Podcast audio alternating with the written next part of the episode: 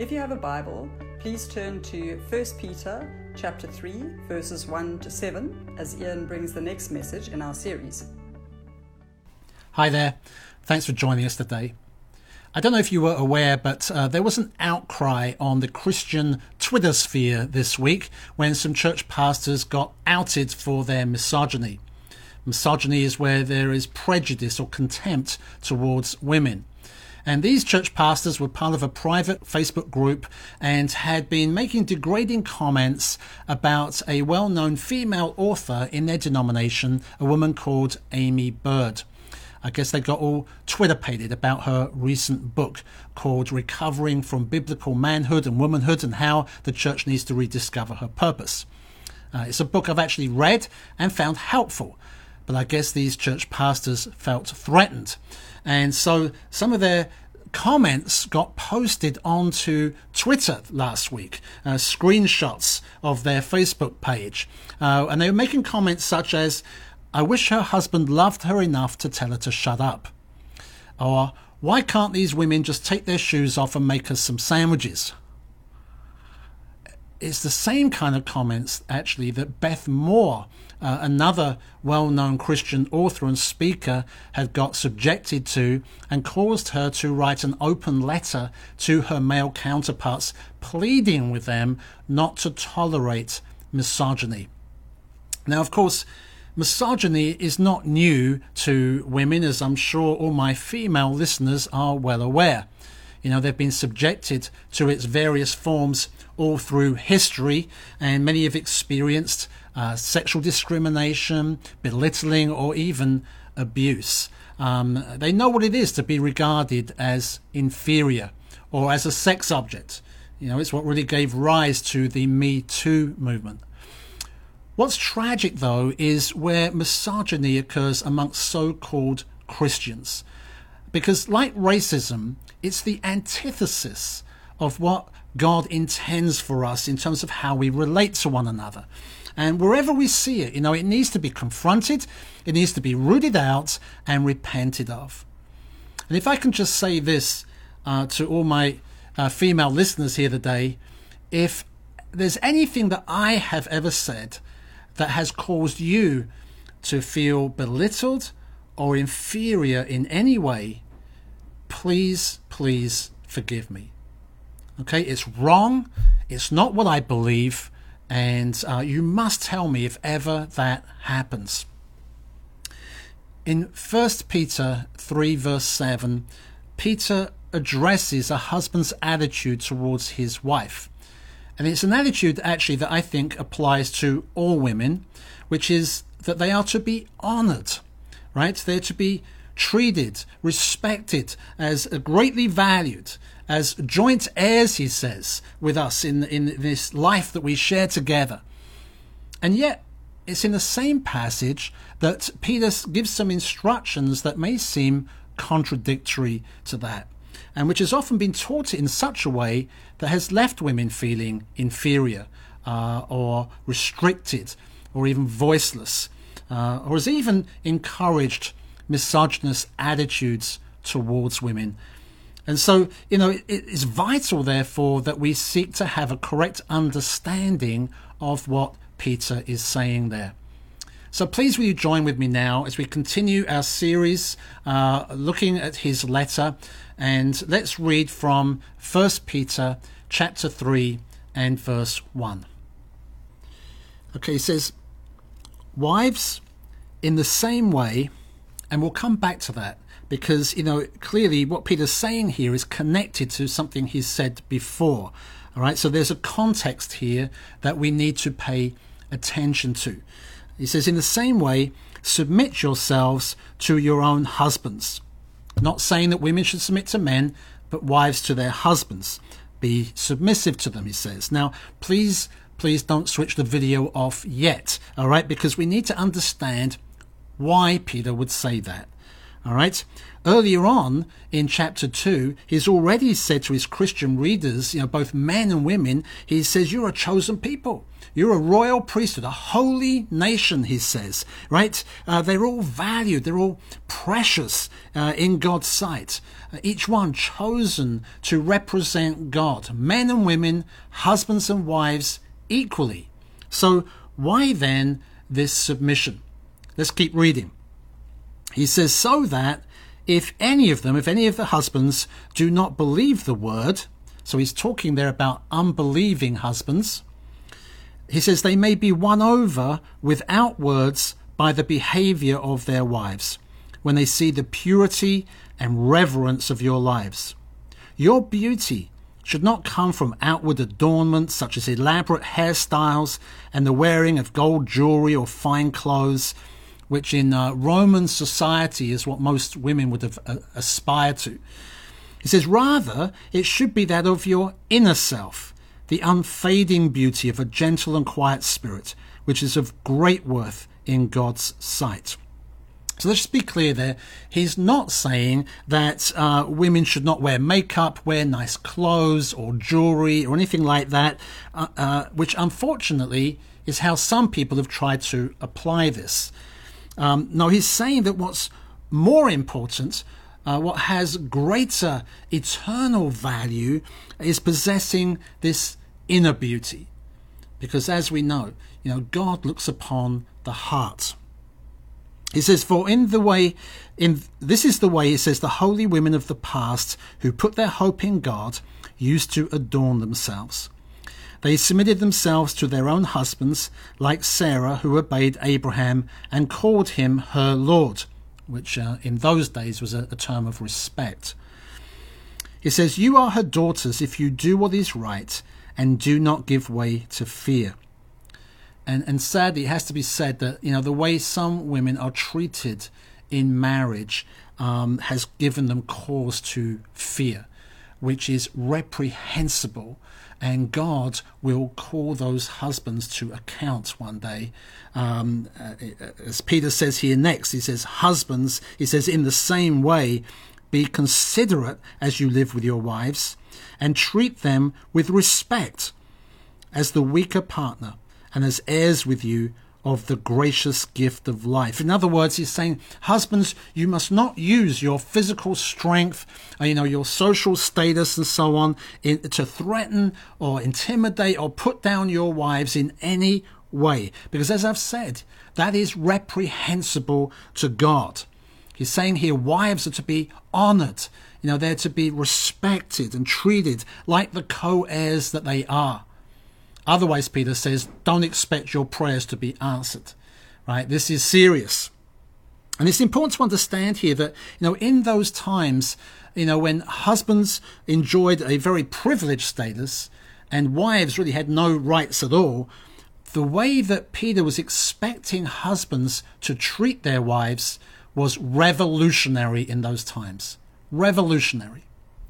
Now, these are difficult instructions to apply to our own situation, aren't they? Um, you know, we live in times that seem so different to when Peter was writing. And yet, know, there are some important things here that apply to every single one of us and are relevant for how we might relate to our culture today. But in order to understand that, we've got to try and understand why Peter was writing this. Uh, the big mistake I think that, that many people make is to take a passage of scripture like this and to try and apply it at face value without understanding the reason for which it was written. And it's when you apply scripture kind of legalistically like that, it, it does so much damage, uh, not just to Christians and to churches, but to people's perception of the church and therefore their openness to hearing our message which is why it's so important that we get this right, right? Because this is a gospel issue. So, why then was Peter writing this? Uh, it was during a time when Christians were being persecuted by the pagan world around them. People didn't understand these Christians, right? They talked about Jesus being Lord rather than the emperor. They were saying things like there's neither slave nor free, male nor female, right? All are included on an equal footing in their church community, Whereas in Roman society, slaves and women, they had no rights at all. They were essentially non citizens. So any talk of uh, liberty and equality in Christ, it, it was revolutionary. Uh, it had the potential to upset the social order. They were a threat to society. And what happens to a people who seem out of place in society, who are perceived as a threat? You know, what does history tell us? Well, they get persecuted. Uh, all kinds of rumors uh, get spread about them, you know, so that people come to hate them and make them scapegoats.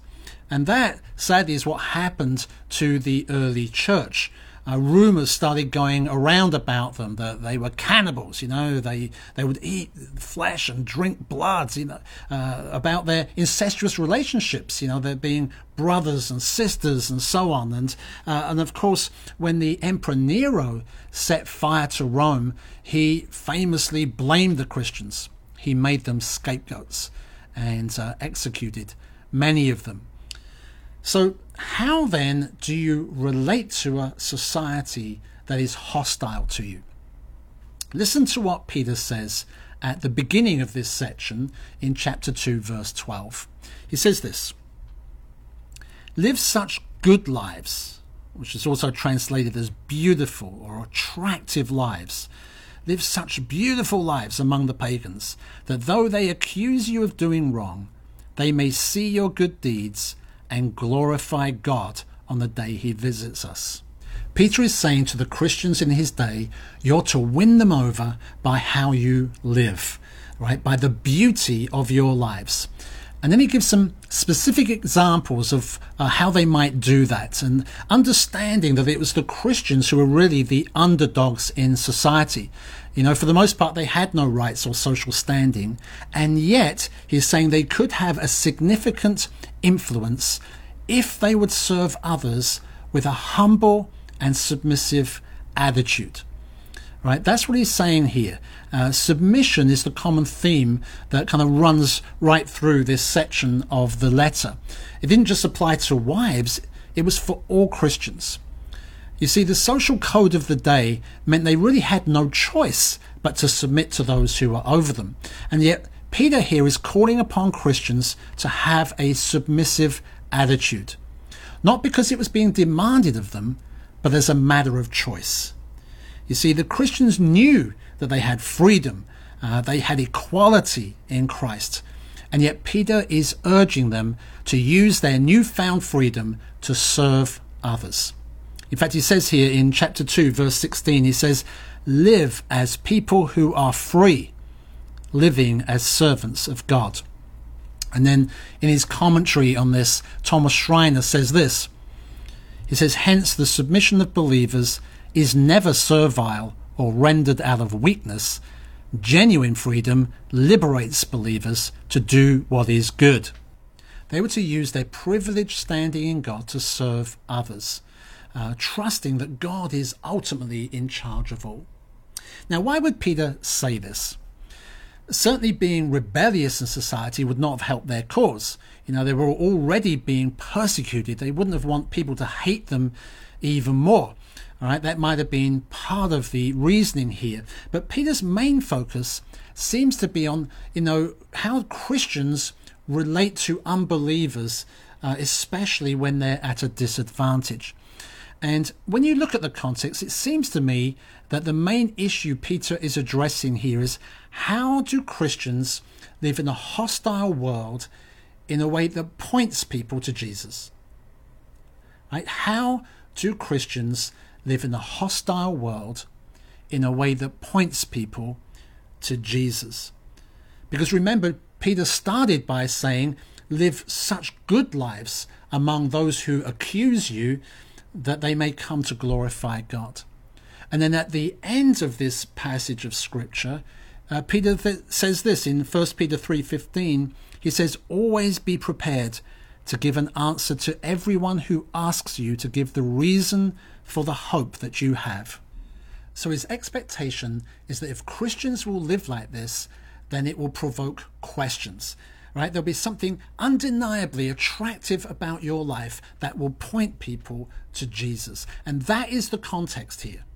So, as we look at our passage of scripture today, we'll see that it's not so much about wives submitting to their husbands, uh, it's more about how should wives, in the context of that culture, relate to their unbelieving husbands in a way that points them to Jesus. Right? You may ha- not have a voice, you may have no social standing, Peter's saying, uh, but you can still win them over by the way that you lovingly, willingly serve them. So let your lives provoke them. That's what Peter's saying here. This is not so much about marriage as it is about mission. So now we understand what this is about. The next question we've got to ask ourselves is Does this have any relevance for us today? because of course we live in a very different time as i've said uh, you know we, we're in a far more democratic society with far greater privileges and rights and freedoms you know where we can vote we can uh, protest and so on so does this have any application for christians today absolutely uh, in spite of the progress that's been made, there are still many similarities between our world today and the world of the first century. You know, we still live in a world that is largely hostile to God and to the truth of the gospel. Anyone wanting to follow Jesus will increasingly find themselves out of step with society, which means they may encounter hostility. Not only that, but the people that we live amongst and that we work with have have formed certain views about the church which you know may not represent us or what we believe, but it means that many are not open to our message. So I would suggest that the question that Peter is answering here still applies to us today, which is how do we as Christians live in a hostile world in a way that points people to Jesus? And the answer is essentially the same. It's found in having this humble submissive attitude. Now, I realize that you know people will react to that word, you know, submission, because of all the connotations that it has in our culture today. But actually, the submission that Peter is talking about here, uh, that's not demanded, but which is freely, lovingly given, uh, untainted by sin, is a beautiful thing, right? It's, it's how Jesus lived his life. He lived in perfect submission to his loving Father. And it's how he related to others as well. This is what he said about how he related to others. For even the Son of Man did not come to be served, but to serve and to give his life as a ransom for many. And we have been called to follow his example. It's what Peter says in uh, chapter 2, verse 21. He says this to this you were called, because Christ suffered for you, leaving you an example that you should follow in his steps. And we see this example all through the New Testament. Uh, for example, in Ephesians chapter 5, we see how we're called to submit to one another in the church. Uh, that might mean serving others, you know, humbly treating others as more important than ourselves, considering their needs and not just our own. Uh, it might mean uh, submitting to the counsel of others, uh, receiving help from others, or maybe respectfully listening to someone else's point of view. You know, serving in this way is usually costly because it means humbling yourself and putting others first. It means honoring them. We also see in Ephesians 5 how husbands and wives are to demonstrate this submission in marriage, uh, each following Christ's example in the way that they love and serve each other. You know, considering each other's interests as their own, uh, with husbands taking the lead in submitting their lives, laying down their lives for their partner, for their co heir, just as Christ did for his church. And, you know, it's when people see the beauty of submission in the way that we relate to one another, that's what will provoke them because it stands out in, in stark contrast to the ugliness of our world. But what will really provoke questions is when we submit our lives for them, right? When we love our neighbors by serving them, seeking their good, even when they are hostile to us or to what we believe. You know, we seek to win them over uh, by our humble, submissive attitude. In fact, as one Bible commentator put it, he said this Part of the theology behind these commands to submit is grounded in a deep love for the soul of others. Peter asks Christians to forfeit certain rights so that others may be won for Christ. By practicing submission, the person is showing they care more for the souls of others than for their personal comforts. They've placed all their trust in God and they are, they are conforming to the life lived by Jesus on this earth.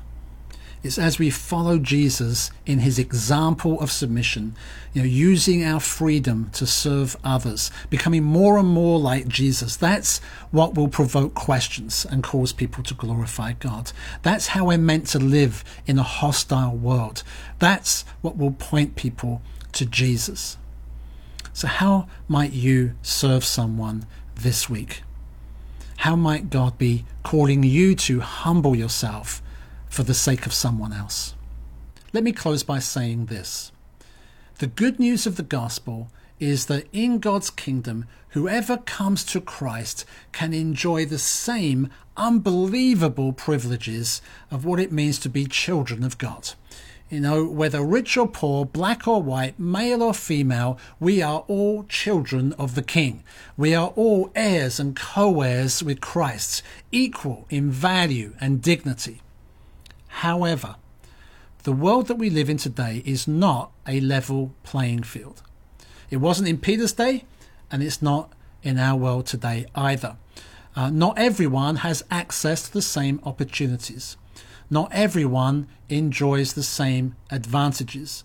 And that may be to do with the country that you were born in, or because of your education, or your social economic background, or it may be because of your gender, or your ethnicity. You know, some people enjoy the kind of position and privileges that husbands enjoyed in Peter's day. For others, their experience would be more like the wives. But I would suggest that for the vast majority of us, uh, certainly in our church and here in the West, we are more like the husband. You know, we're not being called to serve from a position of inequality or disadvantage um, but as those who are in a more privileged position. Um, and therefore, one of the ways that we are called to proclaim the gospel is to do what Peter was calling the husbands to do, which is to be willing to lay down their position and their rights and their privileges for the sake of those who were disadvantaged, in order to lift them up, right? We're to treat them as valued as equals. We're to honor them, listen to them, serve them. And we do so because that is exactly what Jesus did for us. And he demonstrated that on one occasion when he, the Lord of all, took a towel, tied it around his waist, and he knelt down in humility and washed his disciples' feet.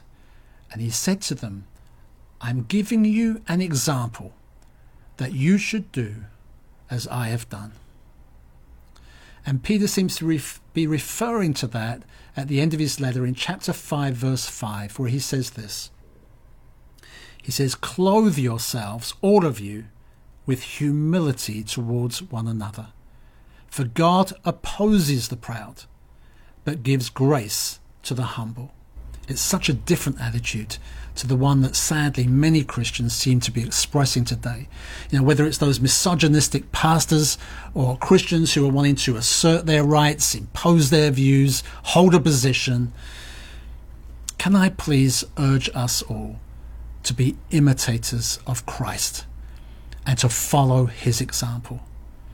You know, that when we were lost, when we were hostile to God, and blinded to the truth that Jesus was willing to give up his position Right? He was willing to lay down his privileges and his rights. He came from heaven to earth as a servant and he submitted himself to death. Death on a cross. And why? So that we might be lifted up, so that we might become heirs and co heirs with him for all eternity. So let's do likewise. Right? Let's humble ourselves and go and serve others.